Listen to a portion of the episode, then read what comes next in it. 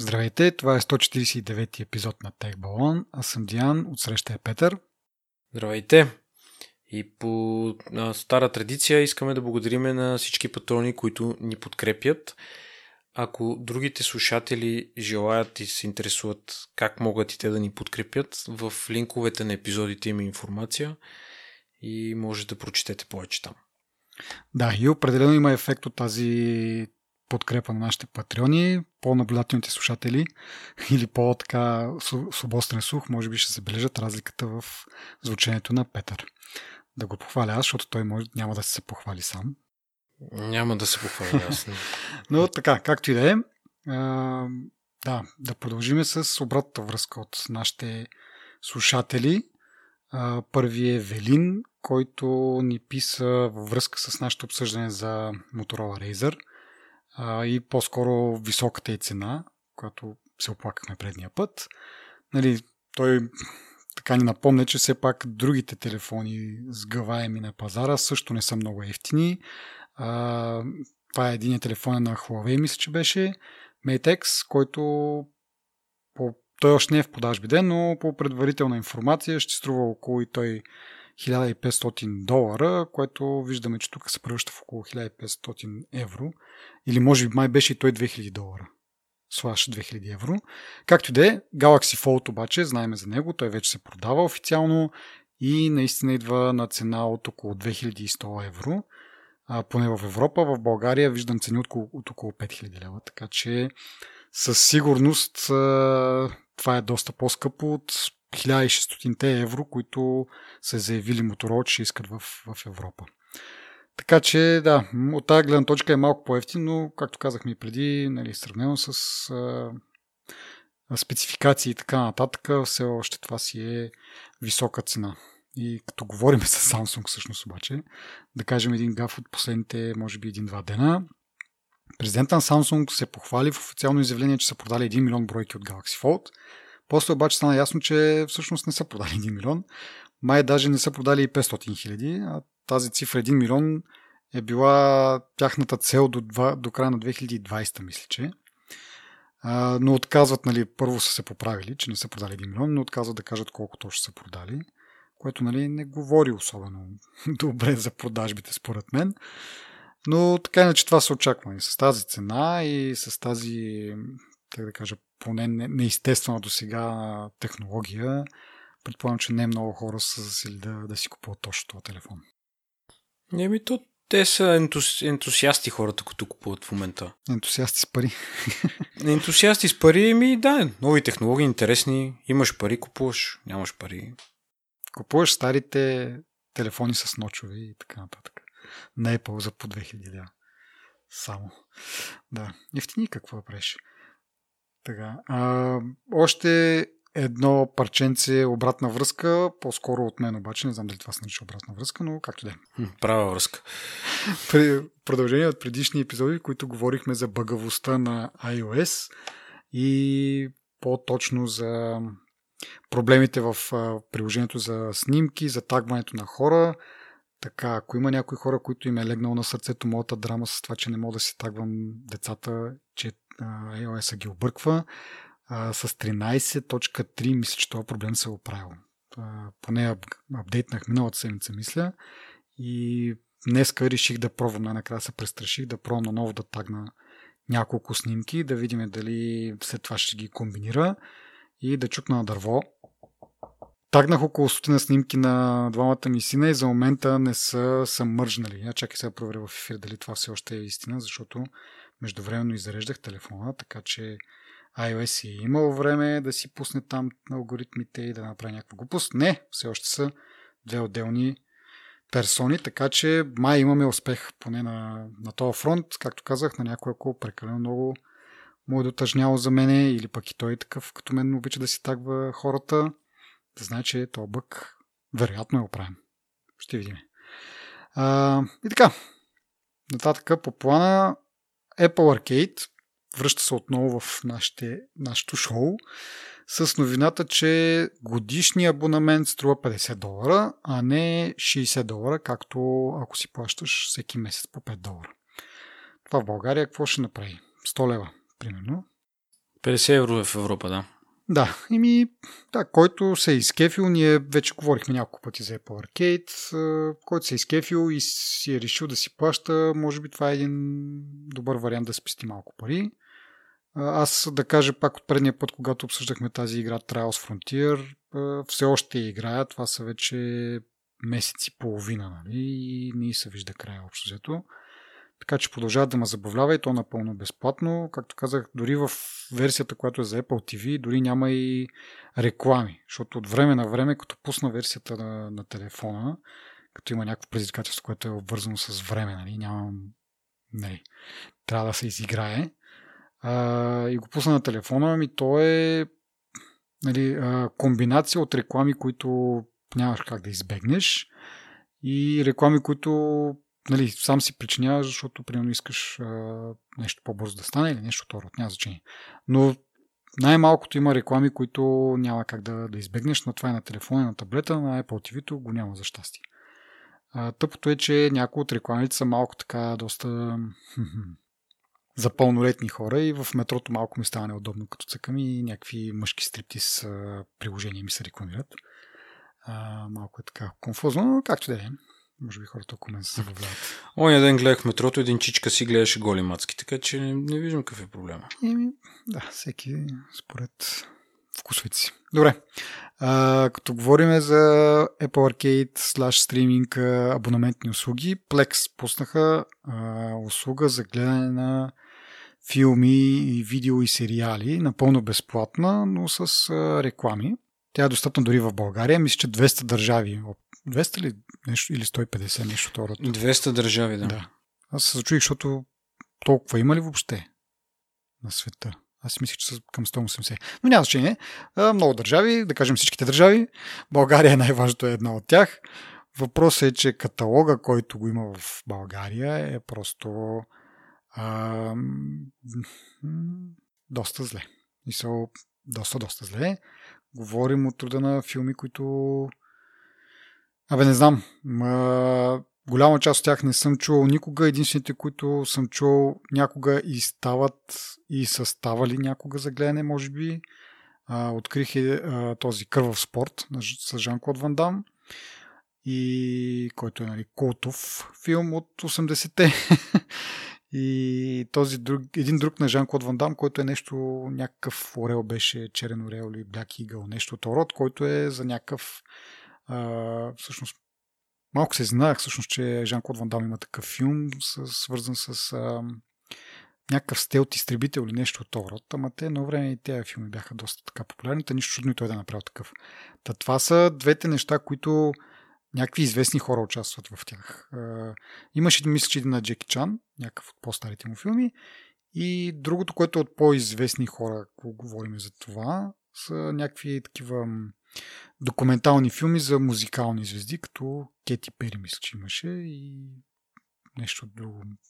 Адел видях. Да, Адел а, и кой кой е друг. Абе, имаше още е, един-два изпълнителя, които също видях, но това е, нали, общо ето, другото всичкото е тотална боза за мен поне. Сериали мисля, че даже няма докато в официалното изявление там имаше и сериали, и то не, не лоши сериали, но разбира се, това е запазено за американския пазар. В американския каталог има доста интересни неща, които са по-смислени. Това, което намерих аз за интересно, бяха стари уестърни от 60-те години, които по принцип ми харесват на мене. Нали?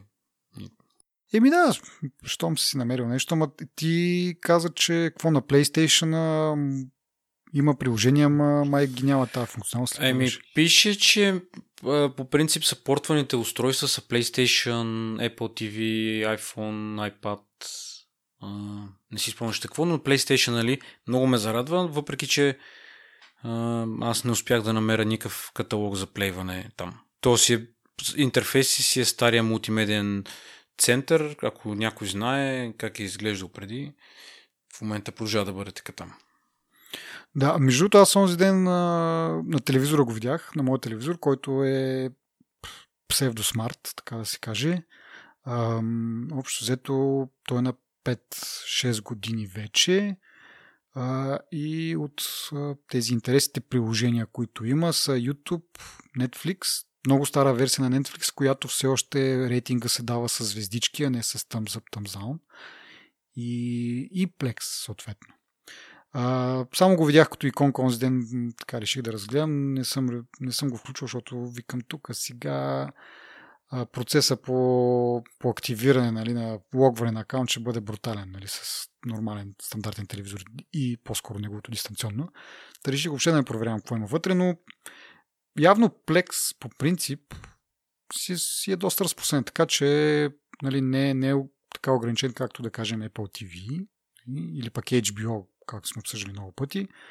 Plex, така че нашите слушатели, това ми е мисълта, нашите слушатели могат да си проверят за тях си а, дали на техните устройства го има, по-скоро на техните телевизори, нали? защото сега то е ясно, че на смартфони и таблети ще го има, но ако говорим за смислено гледане на филми, това става на телевизора.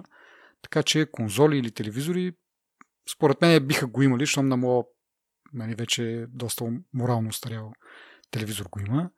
И могат да си преценят, нали, както ти си намерил нещо хубаво за тебе, аз а, нямам такива изтънчени вкусове и съответно не намерих нищо, нищо интересно. Еми, аз съм намерил, нали, това са, може би са единици хората, които продължават да, да им харесват такива филми. Еми, окей, да от хората, ако им харесва, в крайна сметка така че безплатно е, просто с някакви реклами.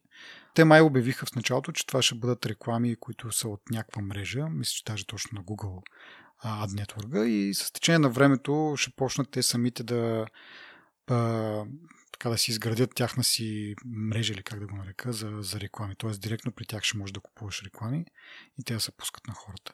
Но за момента ползват нещо, което вече е създадено и има го на готово. Няма нужда да измислят колелото. То да, гледна точка, може би нещо трудно на YouTube рекламите ще бъдат. Няма да е съвсем да са, нали, един вид да ще кажем, те ще пуснат реклами в България, кой ще рекламира, но нали, в последно време все по- повече виждам аз реклами в YouTube и което е по-дразнещото, не са някакви реклами преди самото видео, ами по средата на видеото в нищо, нали, без никакъв контекст и без, а, нали, съответно, това е автоматично вкарване на рекламата там. То е по средата на приказката на човек, което е супер много. По-дългите, по-дългите клипове имат, аз съм виждал клипове с 7 реклами.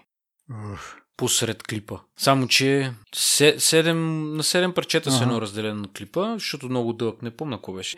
Та, беше на 7 разделен целият клип и не знам защо нямах адблокър. Адблокъра всъщност ги спира тия работи и не се показват. Ами, да, всъщност, ако гледаш на компютъра, ама аз, защото от време на време си пускам на телевизора а, и за това... да, еми, е, на, на телефона също не мога да ги спреш. На телефона е големия проблем, всъщност с тия реклами.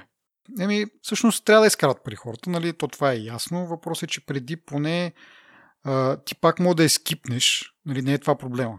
Там след 5 секунди може да, да, да превъртиш рекламата. Въпросът е, че по средата на изречението на, нали, защото аз гледам общо взето такива някакви, как го обясня, с научно-популярни, ако мога така се изразя, такива, такъв тип клипчета, нали, някакви там за наука и така нататък, и MKBHD. Нали. Но пак няма значение, смисъл в повечето случаи гледам клипове, които някой говори нещо, обяснява нещо и по него на изречението съответно го прекъсват и пускат някаква реклама, която нали, дори 5 секунди ти вече си загубил нишката, която вече нали, се е говорило в това. Е супер дразнещо. Ако са преди филмчето, преди клипчето там, видеото, whatever, окей. Okay.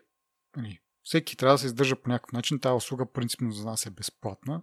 Те трябва да изкарат по някакъв начин пари, ама станаха вече някакси явно доста агресивни с тия реклами. Не знам. Ми, не знам какво ги притискам, а в крайна сметка си отворих още слотове, по време, защото в началото си бяха само в началото на клипа клип, а, рекламите и после се появиха вече по средата и сега все повече и повече. Да, аз, да, ти както кажеш, като гледаш нещо по-дълго, пък става още по-зле. Аз, моите неща, които гледам са максимум 10-15 минути и там общо има само едно прекъсване. Като изключим и преди това, нали? Както де. Да не задълбаваме, но говорейки си за, за YouTube, следващата новина, малко старичка, може би, малко попредъвкана вече навсякъде, но и ние да си кажем нашето за напускането на Лари и Сергей от а, ръководните позиции на, в Алфабет, ако трябва да се изразиме точно. Лари беше CEO на Алфабет, нали, компанията майка на Google, нали, най-известното, друг, и там сбиршна от други някакви по-малки компании. YouTube мисля, че също е отделна компания с собствено CEO, както и Google. А, друго голямо има ли там под алфабет? Мисля, че... Nest, мисля, че бяха отделна. Не се сещам. Това за самоуправляемите коли също е нещо по-известно, но те имат и доста по-такива малки компании, които са някакъв такъв, като те го казват като залог за бъдещето. Нали? Нещо, което им се струва интересно, което може би в бъдещето ще бъде нещо голямо. За момента не е, нали? Но всичко това е обединено под шапката на една голяма компания майка, Alphabet. Лари беше нейния CEO, а Сергей беше президент на борда на директорите. Нещо второто. А, те сега отстъпват тия роли, което не е кой знае какво, защото те в последно време, последните 10 години сигурно, нищо интересно не сме видяли така иначе от тях, като някаква иновация, нещо, което да е дошло от тях директно. А, особено от а, Лари. Нали? Той си стана CEO и замести Ерик Шмидт. И нищо. Общо се едно, че не знам, преди това стана преди 4-5 години. Обзето все много нямаше този човек. От Сергей последното нещо, което помня от него като по-голяма активност беше Google Glass. Нали, което въпреки неуспеха си, като цяло беше интересна технология, нещо, нещо ново и нещо различно. Но от тогава насам от двамата нищо кой знае какво, така че и това тяхно оттегляне не знам колко значи общо взето за, за компанията. Така иначе тя Google си се движи от Сандар Пичай, който става всъщност сега CEO и на Alphabet. А, и така, нещата си продължават. Не знам, не вярвам да са имали кой знае какъв инпут те към работата на Сандар. Или Сундар. Не знам, Сундар може би е по-правилно. А, така, запазват си, между другото, още нещо добавя, запазват си този контролния пакет акции. Тоест, не знам колко от нашите слушатели знаят, но Google има два вида акции. Едните са, които се търгуват на борсата, и, но те нямат право на глас за вземане на решения. Другия тип, който има право на глас, те си за вътрешна употреба и Лари и Сергей притежават 51% от тях. Така че дори някой да притежава 60% от други, другия тип акции, той няма право на глас да взема някакви генерални решения, да отменя решения и по някакъв начин да влияе на, на CEO-то. А, докато, нали, което между другото не знам, аз съм чул за друга така компания да има два типа, което хем е публична един вид, търгува се на, на борста, в същото време обаче си е нали, решенията се взимат от, от двама-трима човека, които са фаунderите в случая. И така. Та, това е общото. От мене, ли? Тоест няма какво да кажа толкова, освен може би, че наистина са се почувствали не безполезни, ами недостатъчно допринасящи за развитието на компанията и са се оттеглили, ако е това, нали. Дали са направили много пари, просто и са казали стига толкова. Отиваме на Бахамите. Еми не, те ушким ще имат там, ще бъдат членове на борда на директорите, той ще участват по някакъв начин все още. Въпрос е каква беше тая въобще глупост за алфабет, нали, един вид да, да, да сформират тая компания, която да събере всички подкомпании и сега изведнъж CEO-то на Google е, е и CEO на... Кое, което е било на практика преди това. Нали. Google е било най-отгоре на пирамидата и оттам нататък всичко надолу. И сега обжето някакви много странни такива шахматни ходове безмислени не знам какъв е смисъл от, въобще от алфабет да съществува и въобще какъв е бил. Може би едно време са имали друга идея, де, друг, друга визия за нещата, но ще на времето може би са загубили интерес, те специално. Не знам, а, Сундар, нали, дали един вид опита му в Google може да го пренесе към тези по-малките компании, за които говорихме и по някакъв начин да ги активизира и там да стане някакъв бум. Може би някаква така идея имат. Но пък тогава и сещаш, че Google а, компанията малко по малко ще загуби такъв смисъл, такъв, че няма как един човек да, да обръща внимание на всичко. Да, странно. Ще видим за в бъдеще. Те няма ли да убиват всъщност, ако ще се преструктурира компанията, това би трябвало да е публично. Предвид, че тия компании са големи, има инвеститори и така нататък техният план не би трябвало да остане скрит. Еми, може би в някакъв момент ще го кажат. Ако, ако въобще са решили да отново да един вид да, да премахнат алфабет и всичко да мине пак по чапката на Google, то на практика сега така е, нали, защото, както казах, CEO-то е едно и също, от което нали, зависят основните решения. Е, може би един, Единият вариант е просто са решили, че няма смисъл да се занимават повече и да правят преструктуриране ново. Другото е, че може би са решили, че сега ще дойдем в много, нали, едновременно напускат двамата фаундъри, напускат своите ръководни роли и изведнъж пак преструктуриране и стават прекалено много промени. Може да са решили така на, какво беше, на час по лъжичка. След половин година, една година да кажете, ми то то се видя, че няма смисъл. Сандар Пичай дойде тук, разгледа нещата и установи, че няма смисъл да има алфабет, затова всичко пак минава под Google, така и така той е силото там. Нещо второ, така си го представям. Ако евентуално са решили така прави, да знам. Много усилия ми се струва на мен това, като цяло. Ами те като цяло са странни. В смисъл такъв, че а, не знам, ако си чувал за някакви, примерно едно време, като надаваха за... Имаше... Сигурно се сещаш това да е че имаше големи войни такива за патенти между Apple и, и Google, нали, заради Android. Бяха по време много mm-hmm. яко се бяха захапали и имаше някакви компании, които пък в същото време стари такива компании, които фалираха и беше станала някаква война за, за награбването на възможно най-много патенти, изкупване на патенти.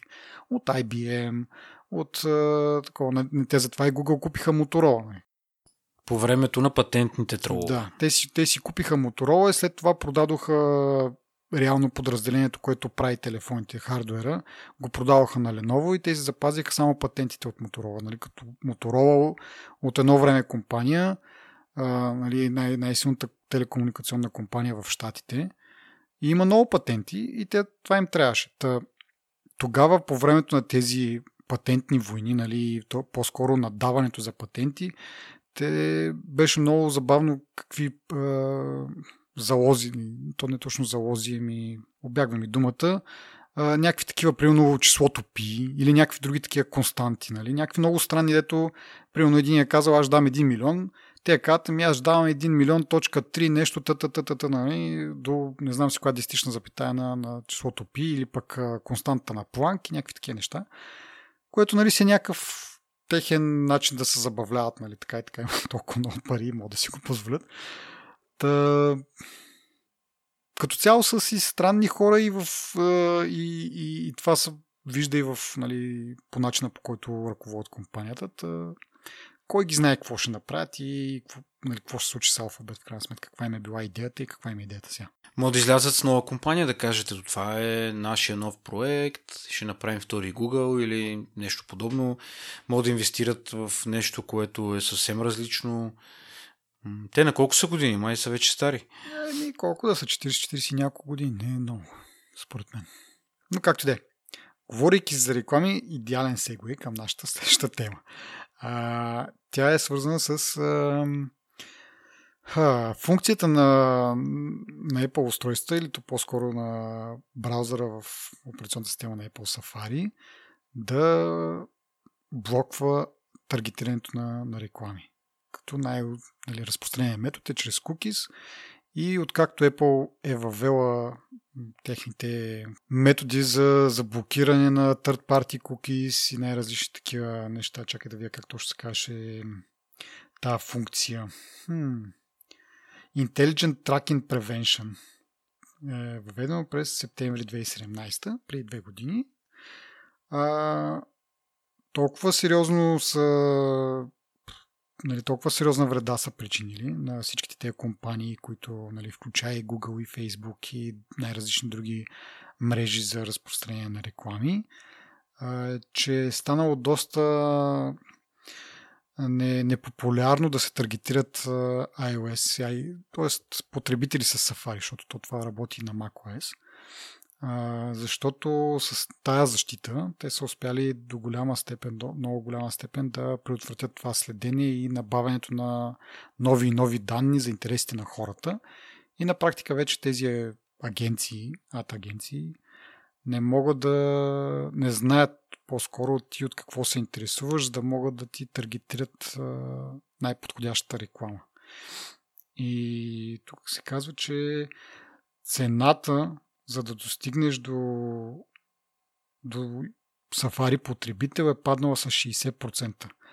А не знам дали ти спомняш преди време, сме обсъждали колко, особено iPhone потребителите, колко са тая група от хора е доста желана, защото те така не че хачат пари. Не е зле да им се рекламира нещо, там да си плачат парите, нали? А, даже нали, това е причината Google да дава някакви, неоточнено колко, но доста милиарди долари да бъде нали, търсачката подразбиране в Safari. И сега обаче се вижда, че нали, след въвеждането на тези защити от страна на Safari, с 60% е спаднало цената да придобиеш такъв потребител, да рекламираш пред такъв потребител, което нали, за нас това е плюс. Говори, че хората, които ползваме Safari, дори не само на телефона, това нещо работи за тях. И едно нещо по-малко да се притесняват от към разкриване на лични данни. Нали, Неясно съм, говорили сме преди няколко епизода, даже мисля, че в последния епизод, за някакви други стъпки на Apple, които не са много в а, унисон с тази стратегия за запазването на личните данни, но в случая това поне явно работи. Има много на къде да се развият и въпреки, че да речеме всичките неща, които се случват в Китай, в Русия, с Тръмп и така нататък, много от тях според мен подсказват точно обратното на, на това, което те се опитват да втълпат, нали, че работят в една определена посока. От време на време излизат някакви такива неща, като точно това, което нали, тук що ти каза, всъщност, че има някакви неща, които са вече интегрирани и работят и имат някакъв нали, резултат или импакт на български, как е импакт нали, върху рекомодатели или хора, които въздействие, да, върху тия хора. Така че много cool. Да, там за поне в този случай. Ама да видим в, в следващото, защото и през времето от предния епизод Путин а, подписа закон, според който а, руски приложения ще бъдат задължителни за смартфоните продавани на територията на Русия. Да, да видим какво ще направи Apple в този случай. Дали ще се огъне, което е доста... Нали, не е въпрос само на нарушаване на принципите относно нали, някакви там privacy issues, но тук говорим вече доста как кажа, бъркане дълбоко в операционната система iPhone се славяше с това, нали, като започна iPhone, това беше един от най-големите плюсове, че нямаше никакъв блотуер на, на този телефон. Те така си бяха направили, така се бяха оговорили първоначално с AT&T, те да им бъдат а, ексклюзивен доставчик, нали, ексклюзивен а, оператор, през който да се продава телефона, но в същото време да не е никакви... Защото още преди това, нали, iPhone не е първия смартфон, а, не и първият телефон. Още от преди това всеки телефон, който се продава чрез тези оператори, особено в щатите, това е много, било много силно, да бъде наблъскван с а, всякакви приложения от оператора, дали специално оператора приложения, дали някакви допълнителни, от които са изкарвали по някакъв начин пари. Това е друг въпрос. Но аз си спомням такива времена, в които имаш някакви приложения, особено на Android, който се появи след това ден, но много често имаше приложения от оператора, които ти не мога да изтриеш. Не ти трябва супер безполезни са, обаче те си стоят там. Те са част от операционната система. Та, Apple, това им беше един от големите плюсове за iPhone. Нямаха такъв блотвер, бяха, се, бяха си направили преговорите както трябва. И сега изведнъж, 12 нали, години по-късно, изведнъж да позволят това, нали, не, не знам. Не ми струва, че ще го направят. Какъв избор имат според тебе? Ими, да не продават телефона. Не знам Русия колко голям пазар има. Е. Надявам се да не има много голям. От друга страна, всъщност, обаче, да, от една страна се надявам да ни има, да ни има голям, защото нали, ще има някаква промяна в това, което може да доведе и до по-голяма промяна, за по, нали, не само за в Русия. Но от друга страна се надявам да е достатъчно голям пазар и по реакцията им да, да видим дали наистина те ще отстоят тези принципи, които са заложили преди много години, или пък не. Но пак казвам, тук не е въпрос само на принципи. Въпросът е, че ти за да вкарваш тези приложения, това Абе, доста голям компромис, според мен. Не е като да ти кажат, абе, тук това приложение ни харесва, махни го. Въпросът е, че телефонът ти го отваряш и вътре на него вече има предварително инсталирани някакви приложения, които нали, не са тези системните приложения, а някакви third party, нали? Еми, според мен ще бъде сложно, но е много възможно да стане. Ако Путин каже забраняваме всички ваши продукти, колкото да не е голям пазар, Русия си е бая обширна. А па не произвеждат телефони, оставим андроида, пък като е много гъвка в това отношение. Да, там е благодатна почвата. За там става. Еми, не знам. Забавното е друго, нали, че това е идеята за този закон. Нали, в кавички е, мотивацията е да се стимулира нали, рус, иновациите в Русия, там руските девелопери и така нататък. И така нататък. Въпросът обаче е, че тези приложения, които биха били инсталирани, те ще бъдат одобрявани един вид или не препоръчани точно, но списък от тези приложения ще бъде даден от правителството. Тоест, ти ако си някакъв разработчик, one man show или двама-трима приятели сте събрали в гаража и направите някакво супер готино приложение, но, те, но то не е известно. Нали, ако приемем, че нали, идеята за този закон е наистина такава, за която е казат, което мисля, че е ясно за всеки, че не е.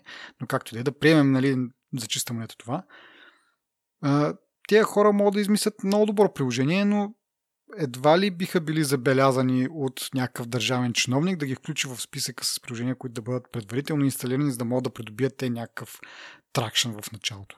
Тук ще бъдат големите нали, приложения, като мисля, че Telegram по принцип е на Руснак или Сигнал беше едно от двете. Мисля, че Телеграм. Е на Руснак, но той май нещо там си има проблеми с Путин, така че може би неговото приложение няма да бъде включено, но ще бъдат включени такива някакви големи, примерно това е Яндекс, тяхното като търсачка слаш поща или нещо това род. И някакви други такива големи техни приложения, но това по никакъв начин няма да спомогне на обикновения потребител, който има някаква много яка идея. Защото ти тези големите приложения, така или иначе, руснаците ги знаят. Така или иначе, като се взема телефона, първото това нещо ще инсталират. Или едно от първите неща, това ще инсталират. Въпросът е, че ако наистина искат да подпомогнат някакво развитие нали, на, не знам, технологичния пазар там, на разработчици или на каквото ще да е, това става като подпомогнеш малките. Големите така иначе вече са, са знайни от всички и няма нужда от, от помощ. Нали. Тук идва вече въпросът, че това според мен въобще не е в опит нещо второ да се стимулира, а по-скоро някакъв контрол, а, дали не е някакъв вид подслушване, нали, следене, вкарване на такива троянски коне. Нещо, което дава нещо, някаква вратичка на, на правителството. И така, както казахме, ще видим сега дали ще се огънат. Ще бъде, може би, последната капка. Как последната капка? Ще, Лепо ще кажем, писнани вече да ни притискате до стената и да ни извиват ръцете? Не, просто според мен окончателно ще покаже, че Apple са загубили всякакви принципи. Защото до момента, както казах, има аргументи в едната и в другата посока. Но тук в случая това никога никога не е, не е било, никога не се е позволявало. Едва ли ще тръгнем да ползваме Android, но ще бъде голямо разочарование. Ми не се знае в интерес на истината. А, ние виждаме, че чисто хардуерно телефоните си докарват. Не са някакви безинтересни, изглеждат на външен вид приятно. Опитват се да въвеждат нови технологии, които ги няма на iPhone. Не бе, от към хардуер са няма какво да, да кажа. Да, да, това казвам. Просто е софтуерно какво се случва. Но софтуерно. Тук водиха на дискусия с един от нашите слушатели съвсем скоро. Той е убеден, че Android е на, стои в момента на по-високо ниво в много отношения от iOS. Аз съм склонен да му вярвам на него. Но ам, да речем, нали, той какво каза, нали, бе, много време Android имаше много, много проблеми, проблеми с сигурността, проблеми с а, изпълнението на някои технологии и така нататък. А, въпреки, че това последното е по-скоро свързано, може би, с, а, с хардвер и софтуер, повече отколкото нали, само с софтуер.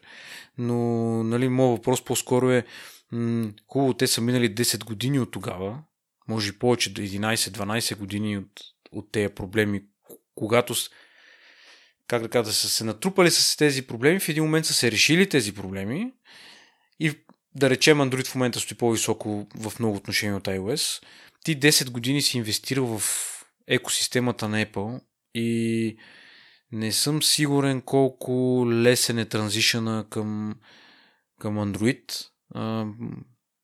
И не знам, това въжи за Android, разбира се. Ако някой е много продължително време на Android, въпреки че Apple са направили нали, тази, това улеснение да можеш да си прехвърляш информацията с application, предполагам и Android има такова, просто трябва да се пребориш със себе си, според мен, за да го направиш. Нали? Особено хората, които са които са си гикове, които си ползват телефоните по убеждение някакво, нали, тяхно си. Така че реално няма значение ти какво а, правиш и какво мислиш за конкуренцията. Ти, така да кажа, си предразположен да пренебрегваш минусите на, на твоята платформа. Да, наистина това за екосистемата е много вярно, защото иначе е, миналия път а, говорихме за този а, шишарковия телефон, Pine Phone или нещо това беше, а, който Миро ни, ни подсказа за него и предишни пък преди ни е подсказал за един друг телефон, който пак споменахме, Libre Phone или Libre 5 беше телефона. Има някакви такива телефони, които не са с Android, които не са и с iOS. Нали. И ако не беше екосистемата, може би хората, които като мене много сериозно ги интересува опазването на личното пространство, биха отишли там. Защото да, Android много е мръднал, нали, няма ги тези дупки в сигурността, обаче за мен е основният проблем на Android е това, че е направен от Google и е направен нали, една голяма, аре не казвам, че всичко се прави за това, но една от основните цели на Android е да продължава да снася информация на Google за мен, което мен въобще не ме кефи. И в случая, когато Apple, да кажем, за пореден път на разочароват по този начин с предаването на, собствените си принципи, ти какъв избор имаш? Продължаваш да ползваш Apple и просто приемаш всъщност, че това не са рицаря на бял кон, който смятахме до преди няколко години. Те са просто поредната корпорация, която си гледа печалбата и нали, в някои случаи, когато потребителя е на пътя на печалбата, съответно потребителя ще бъде прецакан. Нали, всичко до до преди няколко години беше обратно на това, което описах. Затова и, и ние се кевим на, на Apple. Но в случая виждаме, че това малко по малко се променя и може да стане нали, съвсем, съвсем обратното. И в този случай какво правиш? Оставаш с две операционни системи, които са морално кръпнати, по един или по друг начин. И ти, ако имаш някакъв такъв е, по-висок идеал или какво го накарат, сега това малко звучи префарцуено, може би, да я знам. Но ако имаш някакъв такъв някакво такова влечение, нали? не просто да ползваш нещо, каквото ще да е там да ти върши работа и няма значение, че те следят и няма значение, че ти продават данните и че няма значение, че whatever. Ако имаш някакви такива идеали, какъв ти е варианта? Варианта са такива малко ентусиастски проекти, както го обсъдихме предния път. Нали, хардуер читав може да се намери. Въпрос е операционната система какво ще направи и вече оттам нататък както каза ти, екосистемата също е много важна. Защото, окей, ти читав хардвер ще намериш, някаква операционна система ще намериш, но голяма част от приложенията, които ползваш, няма да ги има. И не говоря за приложението на Instagram, whatever. Говорим за други приложения, които внасят голяма, да знам, голямо улеснение в живота. Нали. Примерно за спаркове и така нататък. Нещо, което ти е полезно, нещо, което в ежедневието... Мобилно банкиране. Да, нещо, което ти в day to day ти върши някаква голяма полза и това, че ти го имаш на телефона е голям плюс. Е, тези неща ги няма на, на тези други платформи, които са така нишови малко. Интересни са, да, безспорно.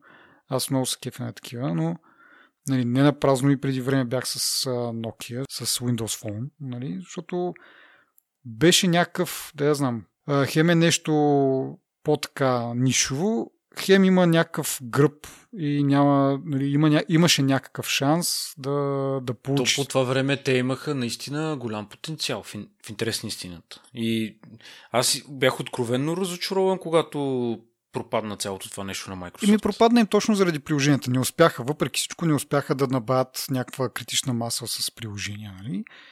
И затова пропадна.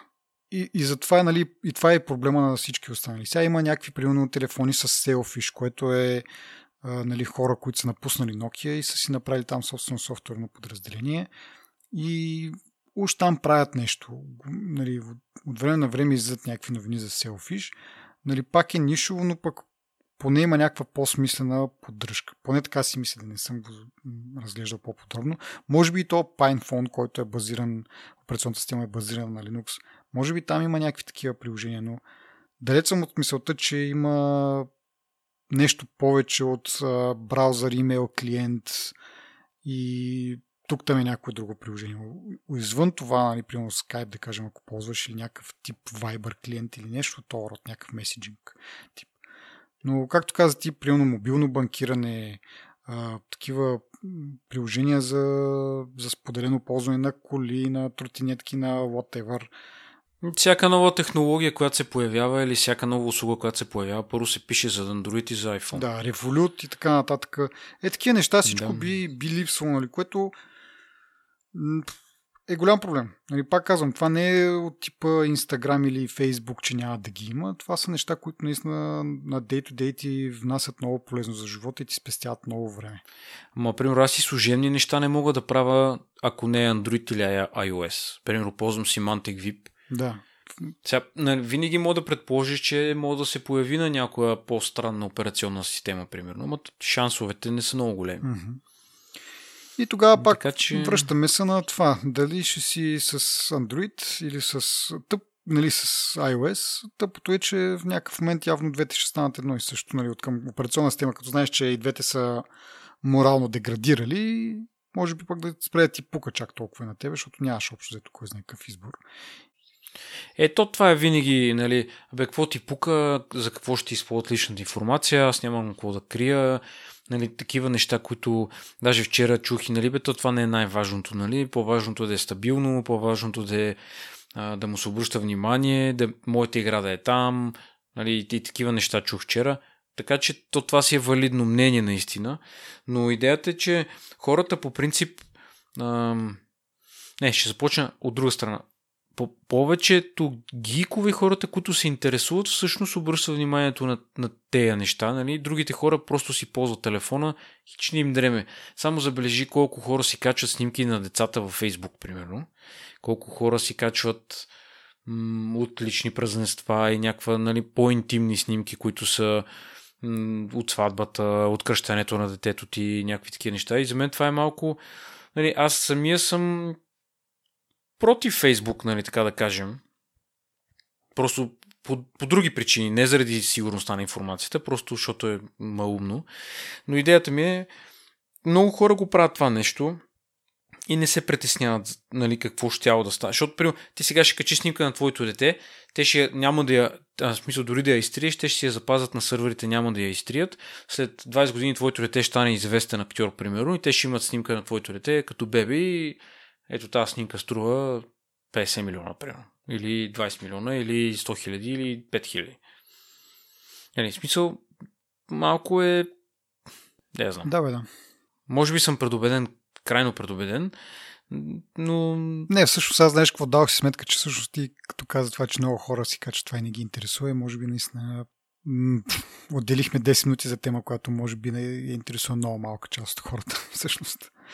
Естествено, да, и то това е проблема. Например, баща ти, майка ти, вуйчо ти, те си цъкат на Android и защо не ги интересува или на iPhone или... Ай, примерно, някои си купуват раз... конкретна марка заради статуса на марката. Като българи, например, много обича да седне в кафето и да си извади iPhone, например, да, да се види кой iPhone е. Или новия Samsung Galaxy S, все така какво и да кажеш, ето това му е нали, последния телефон на тази фирма и, нали, и всъщност много хора си купуват марката реално. Даже и продължително време по-голямата част от феновете на Apple си купуваха Apple неща, просто защото беше Apple. Нали? Предполагам и в момента съществуват тази група хора, но да речем Android различните производители на хардвер взеха да се съживяват и всъщност да, да правят неща, както казахме, и по-добре от Apple понякога.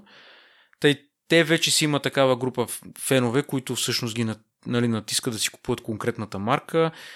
И така, но пък имам един пример в офиса на един човек, който един път, значи той ползваше продължително време iPhone и Apple неща, ядоса им се нещо там, не знам, за една гаранция не му признаха за Apple Watch, изхвърли всичко на Apple, купи си всичките възможни неща на Samsung, телефон, часовник, те даже върват комплект, там имаше някаква оферта, слушалки, ам, не знам още какво си купи. Идва тук при мен, може би преди 10 на ден и казва, аз май се замислям, а, с жената ще си купуваме MacBook и iPad и май iPhone. Мисъл, това, това го забелязвам като тенденция от при, по, при много хора го забелязвам, дори при хора, които имат и Android и iPhone в, в двата си джоба и които обективно могат да кажат да, това е плюса на тази операционна, това е минуса на, или това е плюса на другата операционна система, те предпочитат iPhone. Сега, това е мое наблюдение. В света на Android може да дойдат 100 човека един след друг да ми каже, че това не е вярно. Нали? Това е мнението на хората. Нали? Това си е субективно, субективната гледна точка. Но каквато и да е тя, хората просто гледат да си цъкат и да си ползват, без да влагат кой знае каква конкретна мисъл. Тук сега личната информация, защото с този нас слушател, дете водихме на тази дискусия вече няколко дена водиме по разни кръчми. Въпрос е, нали, той каза, ето ти сега тук мога да изключиш това, мога да, нали, мога да изключиш да не те траква Google нали, по определен начин, мога да направиш така, че тази информация да не се шерва. Мога... И наистина, видимо има контроли, които мога да ги натиснеш. Ама ти трябва да знаеш за тия контроли, че съществуват там. А ти като го отвориш от, от котията, като го извадиш този телефон, ти не, не, не е както като инсталираш Windows и той те пита това искаш да го правиш, това искаш да го правиш, това искаш да го правиш, нали? И в нач... на стартирането на Windows на нова инсталация имаш там 20 копчета, които натискаш и спираш или пускаш или каквото искаш правиш, нали? С конкретни функции, които има в Windows. Това го няма на Android. Не им изнася да ти рекламират как можеш да спреш следенето. Това е... Ама точно това ми е, точно това ми е гледната точка, че те не ти казват как да го направиш, но се бият в градите, ама не, ние можем да го направим. Нали? И това е всъщност експлоатацията, според мен, или възползването от ситуацията, че повечето хора неглижират, дреме му на него, че Google еди какво си прави. Даже аз ония ден трябваше да копирам едни снимки от един Android на друг Android. Е, наистина е много лесно да цъкнеш синхронизация с Google Photos и на другия телефон да ги свалиш, нали? Мисъл, един час работа. Един час казвам, защото бяха хиляди снимки да се качат в облака. Той на iPhone може да синхронизираш по това. Естествено, но искам да кажа, че презумцията или поне усещането, което ние имаме, че на iPhone, като си качи снимките в клауда, не изпитваш някакъв страх, че някой може да се възползва от тия снимки. Нали? Дори да го правят, въпреки че изтекоха снимките на кой знае там колко известни личности, голите им снимки, то беше това голям скандал при няколко години. Въпреки това нещо, аз се чувствам по-спокоен с, в, в Apple облак, отколкото в Google облак. Въпреки че аз го използвам Google облак да там споделя на едни документи и така нататък. По, по, по ми е лесно на душата някакси в Apple облак.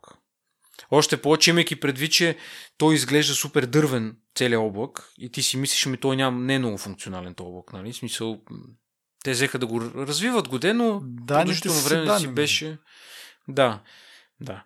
Така че субективното, субективната гледна точка си е субективна гледна точка. Само да, да кажа за този случай с а, тези снимки, които оказа че всъщност а, не е бил хакнат самия облак, а са били разбити паролите на потребителите чрез social engineering. Там различни методи, нали? Един от тях е social engineering. По някакъв начин са прилагали някой някъде да си каже паролата и оттам така малко по малко. Да, да. Фей... Демек Apple не е продава снимките Еми, на... Не е продава, не са ги хакнали. В смисъл, това е другото, нали, че може да, да, хак, нали, да намериш ня... някакъв бък, някаква пролука.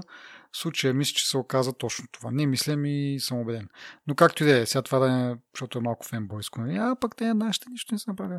Няма значение. Та да, обзето тая тема, както казахме, може би не интересува много хора. А, тоест, по-скоро това, че Путин е подписал някакъв закон и евентуално Apple ще се съгласи с него и ще почне да продават телефони с а, някакви вградени софтуери, това може би на повечето хора не им пука, само на не знам, много малко част, което все още имат някакви такива идеали, нали, които са, може, малко наивни. Нали, за себе си говоря. Та така де, мисля, че този закон влиза от лятото на другата година, така че само след 6 месеца има, няма още 12 наши епизода и ще, е, ще си говорим пак за това. А, така, и в тази жилка обаче, да кажем, следващия скандал в кавички, нали, следващия гейт, свързан с Apple е, че а, един security researcher е забелязал, че дори да да изключиш нали, ползването на Location Services на всички приложения, от време на време пак се появява това там една стрелкичка горе в статус бара, която индикира, че телефона се допитва къде точно се намира. Не нали, опитва се да разбере къде точно се намира. И много било странно това как се случва, защо след като всички приложения са нали, не им е позволен достъп до, до локацията ти, все пак нещо я използва. И първоначално Apple излезнаха с изявление, че има такива системни услуги, които ползват това нали, локацията и нали, това е причината да се вижда този индикатор и че няма начин да се изключат тези, което нали, голям вой, в което аз си мисля, окей, като не искаш толкова много да те следят, ами изключи ги нацяло, защото аз доколкото разбрах, този човек, нали, този а, изследовател а, на сигурността, той просто е изключил на, всяка една, на всяко едно приложение по-отделно достъпа до локацията. Но ти имаш един голям общ бутон, който може да кажеш не използвай а, изобщо location services, нали, услуги за локация, както ще се превежда това. И по този начин не би трябвало нищо да ти ползва локацията, защото ти не си по-отделно нали, тези а, системни услуги продължават да я ползват. Ти като си е забранил тотално, нищо не може да я ползва. А, после се оказа обаче, че не са точно системни услуги, което е пълна глупост от страна на Apple. Защо казват нещо, което не е така? Малумни ли са? В смисъл, не знам. Стреснали са си и са казали първото нещо, което им било. Да, което, което се едно това е Apple с PR екип, който нали, и не са казали, не са ги фанали така в крачка с микрофон в ръка и камера да кажат, я кажи тук и те да са избълвали нещо на момента. Те са имали време да го обмислят този отговор. И казват някаква пълна простотия. Що казвам, че е пълна простотия? Защото след това излизат с истинското обяснение на нещата. А, нали, Забавен, забавен детайл, между другото, от цялата тази история е, че всъщност това нещо с а, ползването на локация, въпреки че тя ушки ме е забранено да се ползва от всички приложения, се случва на по-новите телефони, т.е. на iPhone 11 и 11 Pro. И следващото обяснение на Apple, което прави много повече логика, много повече смисъл с нали, всичко това, до което до момента вече е разкрито, е, че това всъщност е, това е използването на този широколентов, мисля, че беше чип. Та това нещо съответно пак се води, въпреки че не е GPS локиране, пак се води някакъв вид локация, макар и така някаква на ново микрониво. И това беше обяснението, че това всъщност се опитва да разбере локацията на телефона спрямо пространство, не спрямо GPS, нали, спрямо координатите на планетата. И отделно всъщност тази технология, широко wideband positioning или нещо от род, е забранена да се, да се използва в, на някакви места, в някакви такива специални местоработи, така да го наречеме, не позволяват използването на такъв вид технология. И видиш ли, телефонът всъщност проверява дали не е в, в, тази, в такъв тип локации и да изключи автоматично този чип, който ми струва супер странно, защото Apple как знаят кои локации нали, са забранени, което нали, един вид, тази локация, като е, нали, то като малко като Google Maps, като разглеждаш Google Maps и като видиш нещо, което е там а, такова замъглено, нали, да не го виждаш достатъчно добре както околята му и знаеш, че там, аха, тук има явно нещо. Нали? Само, самия факт, че има нещо замъглено, означава, че има нещо, което си струва да бъде замъглено. Нали? Малко е такова нож с две острията. Тъй това нещо, първо тези локации, тези facilities, които не би трябвало да ползваш тази технология, трябва по някакъв начин това нещо да го кажат на Apple.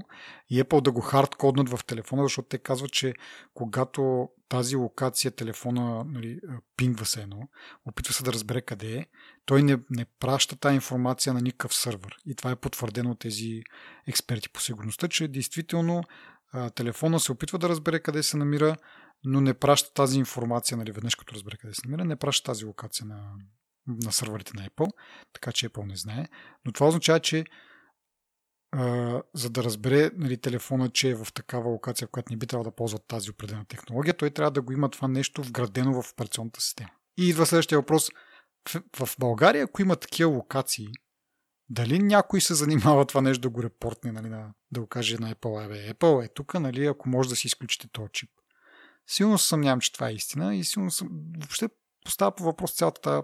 Не знам. Това, знаеш защо го поставя под съмнение и защо изглежда странно? Защото това означава Apple да знаят за тайни локации навсякъде. И да имат списък с такива локации.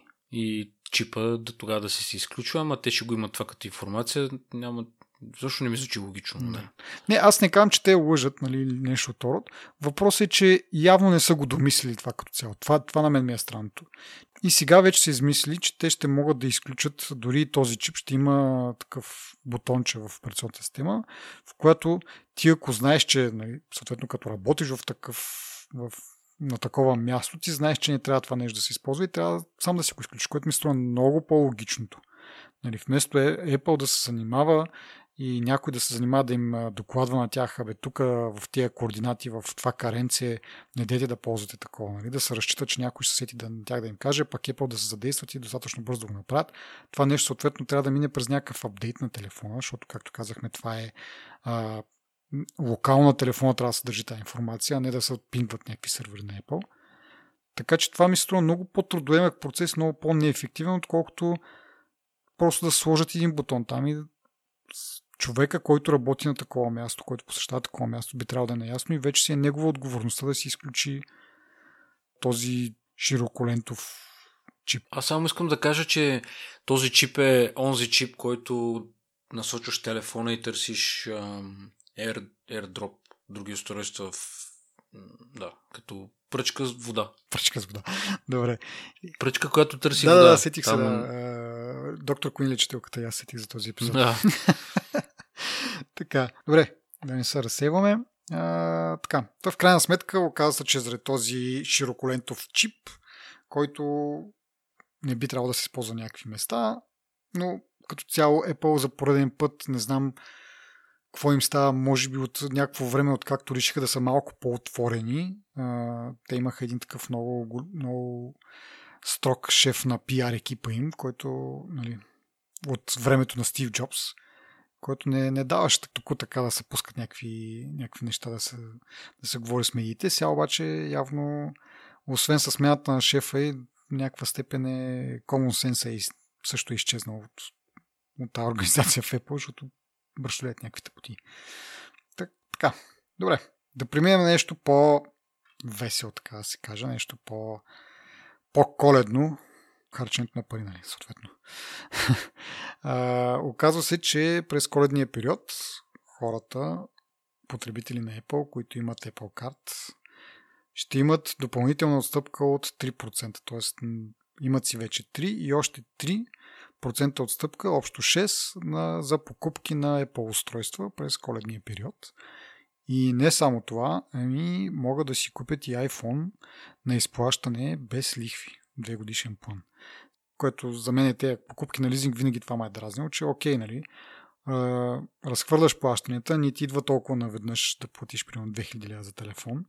Обаче в крайна сметка, като теглиш чертата, ти плащаш 2300-400 лева. Не знам дали е точно така, но образно казано.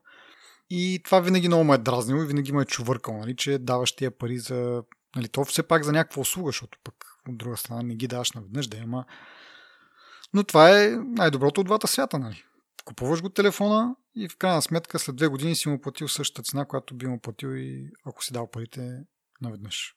Така че голям плюс, но както загатнах, това си е само за американския пазар, тъй като само там все още работи Apple Card. Да видим дали ще дойде тук някога. Дори да дойде, аз си мисля, че тук няма да имат възможност да правят чак такива големи стъпки, защото тук малко системата с кредитните карти е малко по-различна най- най-много, което съм чувал е 1% някакъв кешбек от, нали, от някаква кредитна карта. Така че тук по малко по-различен начин са устроени нещата, но пък за техни продукти, що не? Въпросът е, че май трябва да си отворите тук Apple магазин, защото ако тиш в техномаркет, ще те гледат май в iStyle имаше преди няколко месеца някаква промоция за безлихвен лизинг на iPhone? Не, аз това между другото много мълчу ти като го каза и ходих да го проверя и всъщност безлихвен, да, окей. Okay. лизинга е безлихвен, но като цяло цената на телефона е по-висока. Примерно в Теленор, без план говоря, отиваш си го купуваш и си го ползваш когато си искаш карта, без да си променяш план и така нататък. Отключен телефон купуваш за 1560 лева, а в iStyle беше 100-120 лева отгоре.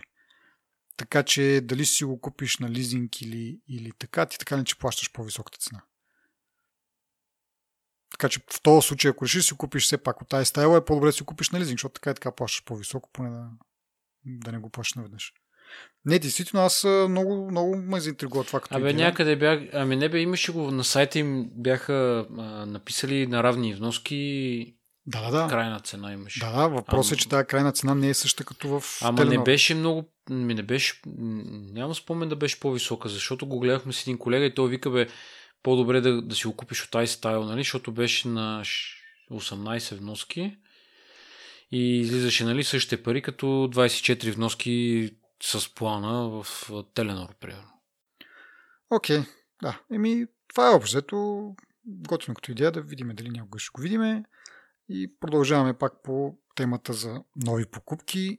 Mac Pro най-накрая официално излезна в продажба на 10 декември. Сега, нали, интересно съответно е колко може да го набримчиш това Mac Pro. Мисля, че максимално струва 52 000. може да му сложиш неща вътре, за да ти излезне 52 000 долара. Което пак, нали, си, да знам, някакъв вид Абе да се забавляват хората там, да има нещо да си, да си чешат езиците общо взето. Абе, аз гледах едни тестове на това как работи тази машина. Даже MKHB пусна едно видео, в което показва близо три пъти по-бързо рендерира а, 8К видео, примерно. И то от 12 минути, близо до 4 минути горе-долу. Та си мисля, че хората ще си го избият този компютър само с а, спестеното време от рендерирането.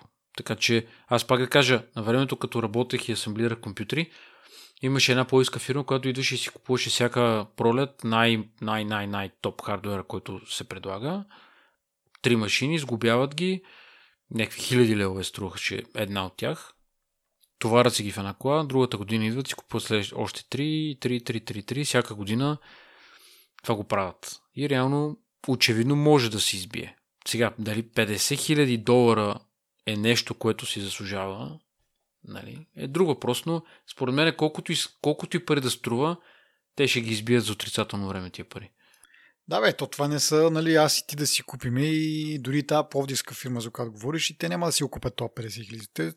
Това нещо за 50 хиляди долара ще си го купи някакво голямо студио, което а, в същото време ще има полза от това. Нали? Ти, MKBHD там той рендерира някакви видеота от по 10 минути. Нали? Му е спестило 8 минути. Тоест от 12 е паднало на 4. Ма представи си, примерно, там Guardians of the Galaxy или Avengers Game, деца по 3-4 часа. Това нещо, като тръгнеш да го рендерираш, това сигурно с дни го прави. Така че със сигурност някой ще може да го ползва това нещо и има смисъл. Нали, от колко терабайта? 1,5 терабайта RAM памет. Мисъл, за...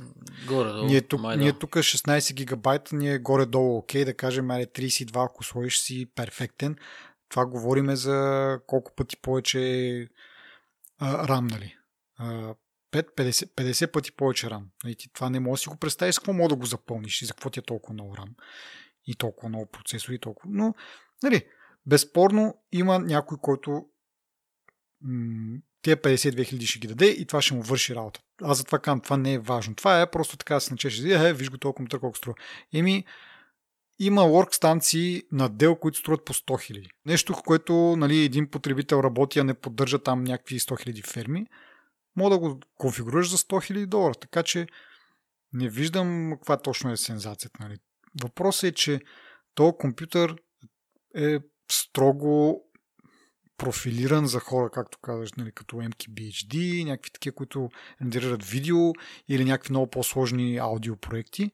Не е за хора, които нали, някакви хобита от този сорт или пък някакви разработчици, нали, докато преди Mac Pro е бил доста полезен и за разработчици. Но в момента няма какво да свърши за, за тях. Нали.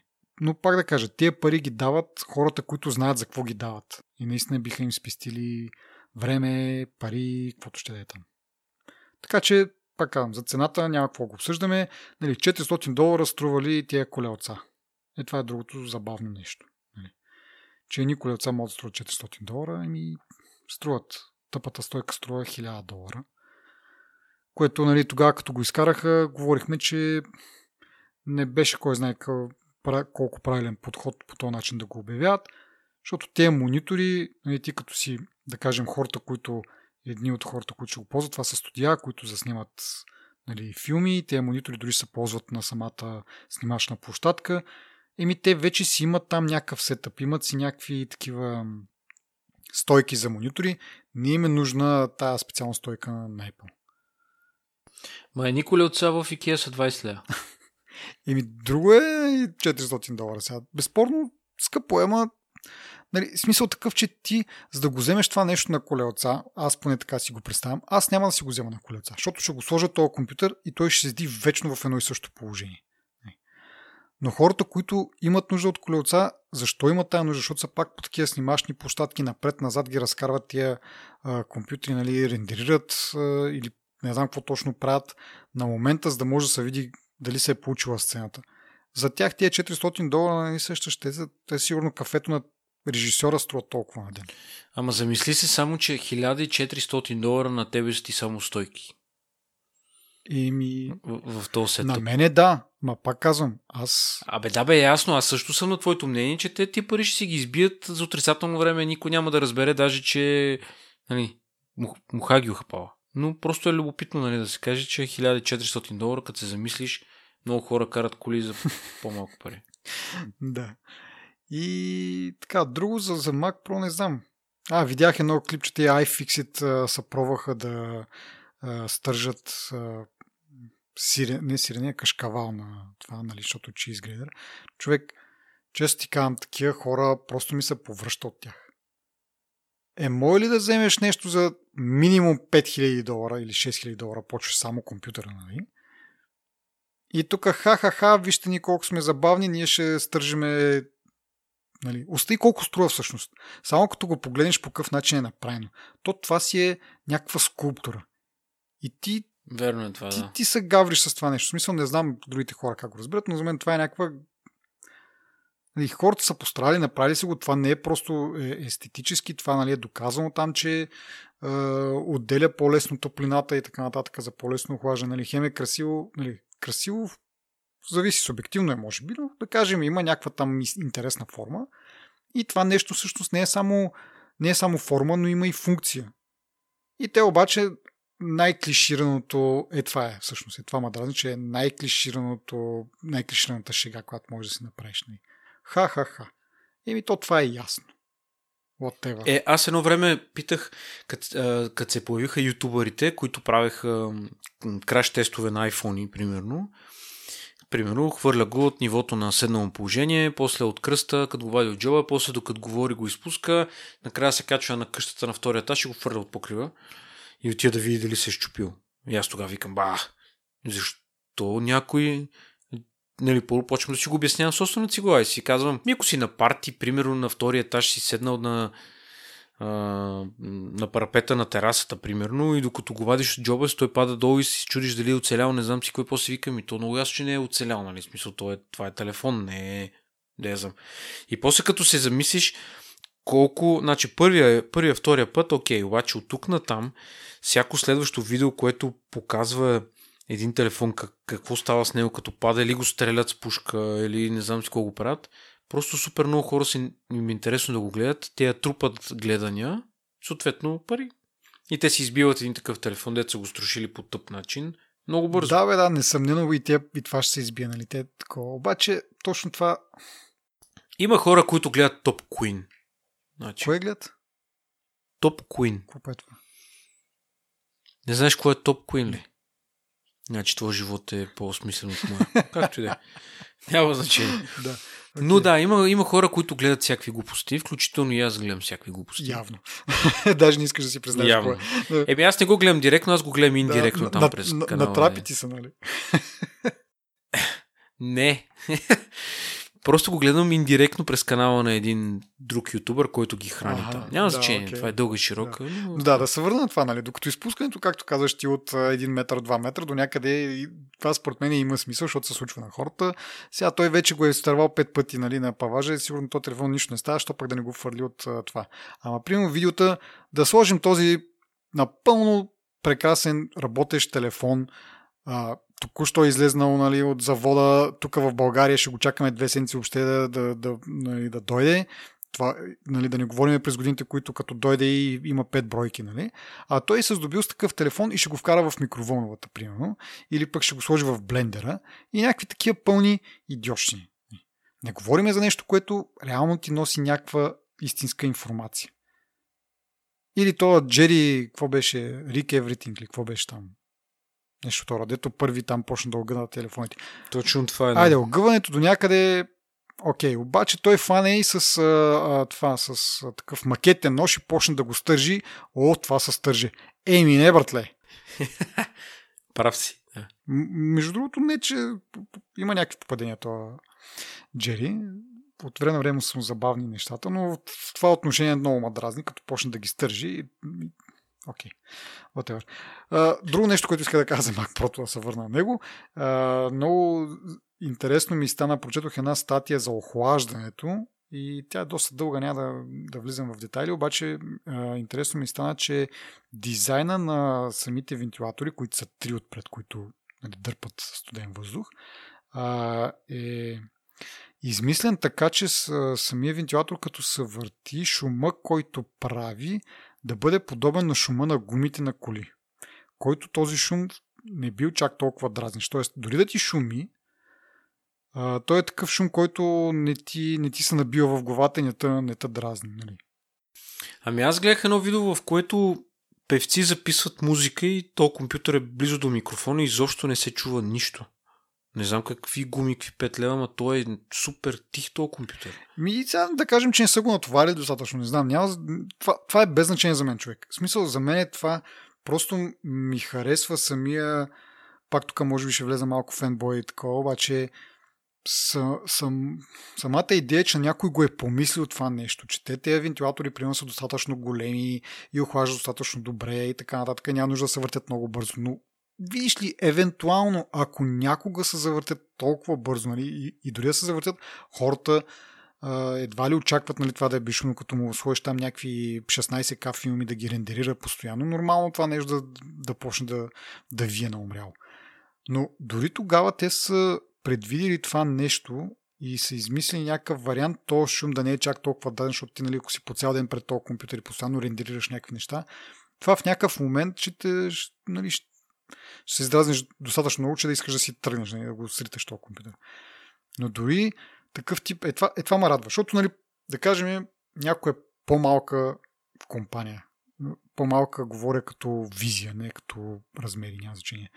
Ще го направи този компютър, ще му сложи някакъв вентилатор и това е. Whatever. Къвто ще да е вентилатора. Охлажда ли? Охлажда. Това е най-важното. Но тук имаме хора, нали, дори не казвам, че това е нали, Тим Кук или на някой. Нали, тук имаме хора, които достатъчно много пукали им, да я знам какво е точно, обаче Е, пука им, нали го иска да го продават. да бе, те могат пак да го продават. Те пак ще го продават, дори да не го направят по този начин. В смисъл, ще ги дразни хората, окей, няма да им е до там приятно, нали, или вот, каквото ще да е. Но пак ще се продава това нещо, защото е Mac, защото има определения софтуер за него, който не работи никъде другаде, защото има 1,5 терабайта. Въпросът е, че някой е седнал и е отделил мисловна дейност да го измисли това нещо и да го направи по този начин, че вентилаторите като издават шум, нали, не говориме, че са безшумни, те си издават шум, обаче този шум е някакъв специфичен, който не дразни до там хората. И не ги побърква, да кажем, като ръчка там часове наред някакви неща. Е, това ме изкефи. Ме ми скефи вратката, която е за отварянето на капака. Окей. Okay. Добре, нещо друго за Mac Pro, което ти, ти е направило впечатление? Не. Доста приятна машинка би казал. Няма да откажа, ако някой ми я подари. Е, седат празници, рожден ден след това идва. Да. Викаш, дори за, за двата празника един подарък да ти подари такъв, пак, ще, пак си окей. Okay. Само клавиатурата ще ми свърши работа от комплекта. Не е нужно да е целият компютър, само една клавиатура. А, другото забавно. Чакай сега да кажа за, за монитора. нали, който и то е 6000 долара и бла бла бла бла. Whatever, ще си го купят хората, които имат нужда от този монитор и Джон Сиракюза, който е, а, нали, ако говорим за фенбойс, е ето го него, нали, който не може да си представи да гледа нещо друго, освен Apple монитор. И понеже Apple не правят друг монитор, ще си купи такъв за 6000 долара, просто защото, да, няма друг такъв. И така. Не може да си купи Dell или, или LG там, къв, нали, Apple си партнираха с LG за някакъв монитор. Не, това не е достатъчно добро. Той ще си купи, въпреки че няма никаква нужда от него. Но да кажем всички останали хора, или 99.99% от хората, които си купят това компютър или то а, монитор, ще имат нужда от точно този монитор с тези характеристики, които има. А, та, 6000 с поставка, без поставка, както искате така си го купувате, но а, има един допълнителен слой там, който струва едни допълнителни 1000 долара, а, който е някакво ецване с лазер да направи екрана матиран но според MKB, MKBHD, не знам дали някой този човек ще го изговори правилно този подкаст, но както и да е, според него този слой е от вътрешната страна на монитора. Нали, не ти да, да пипа, като пипнеш това стъкло и мазнотията от отпечатъка ти да остане в тия някакви микро набраздявания, които правят матирания ефект. Ами от, от външна страна монитора е гладък, т.е. дисплея стъклото е гладко, а това набраздяване е от вътрешна, което прави много смисъл, има много лойка в това нещо. Следващия момент обаче Apple излизат с някакъв там технически документ, user guide, whatever, в който казват, че за почистването на този монитор ти трябва специална кърпа, те ти я дават, разбира се, тази кърпа, и трябва да го бършиш само с нея, без никакъв препарат, без никаква вода, остай препарат, без никаква вода, на сухо да го търкаш този дисплей само с тази кърпа. Ако случайно я загубиш, да се свържеш с техния екип там на поддръжка, каквото ще да е, те ще ти осигурят друг. Срещу заплащане, най-вероятно. Но аз това някакси не мога да си го обясня, след като от външна страна, ако наистина е просто някакво гладко стъкло. Нали, пак казвам, ако беше гръпавината от външна страна и там ти се загнезят нали, мазнотията от, от пръстите, окей да го търкаш нещо по-специално, но когато е някакво гладко стъкло не разбирам защо е специална кърпа и не мога да си обясня как ако ти нещо си го наклопал там, на, на сухо колко ще ти ще го протъркаш това ще стигнеш до този другия слой от другата страна. Не знам, тази кърпа струва ли 100 долара? Не, ами няма я официално обявена това. Така, те трябва да се свържеш с там екипа на Apple и те ще ти осигурят, нали? Но това го няма официално да се прода някъде. Сигурно тя ще струва Аре, 100 може би не, ама поне 30 долара си представям, че може да струва на някаква такава кърпичка. Кул, кул. Кул, ти не можеш да, да, не можеш да си позволиш да кихнеш до този монитор, защото като ще го наплючиш там и какво ще го правиш? Трябва го, не знам, в някаква така от тия херметически стаи, дето то обдухват с някакъв прахоляк там да те дезинфекцират, да влизаш вътре и с белия костюм да го чистиш, това ли какво, не знам. Или да работиш в такава среда. С... А между другото, като казах това, като казах това за белите костюми, изгледах а, втория сезон на Марс по Netflix. Ти гледа ли го това нещо? Стигнал съм до шести епизод, мисля. Или до пети епизод. Да, искам само да, да нещо така да малко оф топик, може и да го изрежем после това. А, та, там нали стават въпрос, нали, те направим много интересно, нали, някакви казуси, как на Земята нали, сме прецакали някакви неща, а пък там на Марс как се случват, нали, как някакво аналогично големите компании ходят там да експлуатират и така. Същото нататък. мислене. Да, да. И супер странно ми е как нали, те говорят и там на Марс ще бъде по друг начин. Нали. Изведнъж ние всичките ще отидем там, не всичките да ще отидат някакви хора там и те ще се борят, нали, тия хора, на Марс да бъде различно. Да не правят същите грешки на Земята. Се държат за ръце. Да. Ама, човек, тук отива всичко по дяволите и ние ще имаме някакви надежди, че на Марс няма да направим по същия начин. Нали? Ще си вземе полука. Добре, бе, тази полука, като си я вземеш и не правиш същите тъпоти на Марс, както ги правиш на Земята, не може ли това нещо и така да, да го копираш и да не го правиш на Земята? Нали? Защото явно полуката вече е извадена Виждат се къде са грешките, нали? Смисъл такъв. Това не е проблем на филма, нали? На тази част от филма, която е като, като филм, а е проблем на хората, които са реални хора, които ги интервюрат и които си споделят мнението, нали, как това не трябва да се позволява на Марс. И никой не му прещраква на къла, че може би не трябва да се позволява и на Земята. Нали. Смисъл такъв, че... Ама те, те го се опитват се на Земята да го правят това нещо, което искат да го... Или по-скоро се опитват да спира да правят това на Земята, което се опитват да не правят на Марс. Просто вече е минало прекалено много време и Марс има, нали, дава тази възможност, се започне от нулата. Ама как се започва от нулата, като са същите хора? В смисъл, не, не, не е като да отидеш там и на, за първ път да се зароди живот и ти да му почушнеш, ей, не прави така, така, така, така, нали, да му кажеш. И той ще, ще порасне и, и ще каже, ей, казаха ми едно време там и ни мъдри гласове да не правят така. Не, там отиват хора, които вече са пораснали, са същите стереотипи, които са и тук. Там отиват същите компании, които са тук вече развити мултимилиардни и така нататък и така нататък. И те имат същия начин на работа. Мисъл, как, как на Марс ще бъде по-различно? С, с полагането на конкретни закони, които да се спазват там. Еми да ги... Като виждаш, че тук нещо не е работило, ама тук сега като ги направиш същите неща, то вече е късно. Ти си убил каквото си имал да убиеш. И много важно, нали, казваме, няма да, няма да убиваме, да, да цапаме повече земята, нали, от утре, ама то вече е късно, то е мръсно вече. Няма как, какво да направиш, че да се оправи това нещо. Не, не е необратимо. В смисъл, обратимо е. Все още. Въпрос е, че... Ми забавя се, забавя се цапането, ама според мен не е обратимо. Независимо кой какво ти каза, просто има инерция, която О, в момента... Добре, но тези неща за да се случват, те се случват поради някаква причина. В смисъл, някой иска бързо да направи пари, някой иска бързо... Нали, окей, Случват се поради някаква причина. Не се случват, защото просто, да кажем, хората са генерално лоши и искат да прецакат планета. Те се случват по този начин, защото има някаква изгода. Това ще е същото и за Марс. Смисъл, като тиеш там, ще искаш там да пробиваш по-бързо или да не знам си какво, нали, както е във филма. Нали, пак ще искаш да вземеш всичките тези шорткъти, нали, да избегнеш някаква регулация, да такова, за да можеш по-бързо да припечелиш или каквото ще да е. Еми, хората са прасета, това е. Да, мисля, няма какво да направиш. Това, че ще отидем на Марс, няма да напромени изведнъж. Това искам да кажа. Някакси, някаква се такова, нали, всички са впереди поглед в този Марс и като отидем на Марс и всичко ще е окей, окей, там ще е всичко ще е окей, тук ще е пълно с говна. Окей, бати мечтата. Ама не, ма цялата работа е, че там идеята, че ще откриеме ам, как се е зародил живота на Земята, какво е имало на тази планета. Няма нищо лошо в това да сме... Е, плюс това като, сме, като има хора на две планети, унищожението на вида става невъзможно. Това също е нещо, което пак няма много логика, но защо да няма Защото логика? ти, ако си достатъчно технологично напреднал да отидеш до Марс, ще си достатъчно технологично напреднал и да отклониш, примерно, астероид, който идва да оцели Земята или нещо от род. Нали?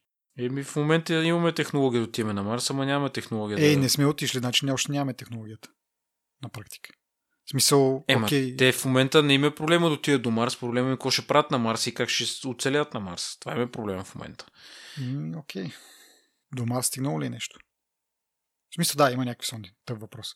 Окей. Има и сателити. Айде, да, да не задълбаваме, че много дълъг ще стане този епизод. Добре, няма Ако да... искаш някой, е, сега след нова година, мога да направим един такъв епизод. Защото ние, нали, ще го казвам това в началото, ма и сега също, не сме по тия епизоди. Какво се случи пред годината? Та-та-та, най-добрите продукти за последните, последната година, 10 най-добри продукти или нещо от род. А, така, нямаме просто времето и капацитета да фанем и да прегледаме от началото на годината какво точно се е случило за да направим такъв някакъв а, обобщаващ епизод, за, да затвориме годината. Но пък за сметка на това, февруари месец сме си обещали нали, на рождения ден на подкаста да си говорим за това какво сме обсъждали преди една година на рождения ден на подкаста. Така че след нова година, може би няма да имаме толкова нови теми, може да задълбаеме в тази за Марс. И другото, за което ще задълбаем, което ни беше подсказано от наш слушател, Борислав Бойчев, но просто първо няма да ни стигне сега времето и второ това е много голяма тема, на която искаме да обърнем повече внимание е трансхуманизма. Google it. Много интересна тема. Е, така, и на двамата ще ни бъде интересно да, да обсъдиме, но както казах, като имаме повече време. И така, това е всичко за този епизод. И остава да пожелаем на нашите слушатели весели празници. Не е важно толкова колко има по телхата, по-важно е как ще си изкараме, с кой ще си изкараме. Така че аз пожелавам на всички наши слушатели да си изкарат приятно, в приятна компания с една топла напитка. Грено вино, червено, с канела и подправки и черен пипер. Чай с ром, примерно. Да. И аз ви пожелавам да сте добри следващата година, да сте здрави, да имате повече късмет и да ви се случват нещата, които искате да ви се случват. Благодарим отново на всички наши слушатели, на нашите патреони за тяхната подкрепа, на Иван Пенкова за дизайна и до след нова година. Чао!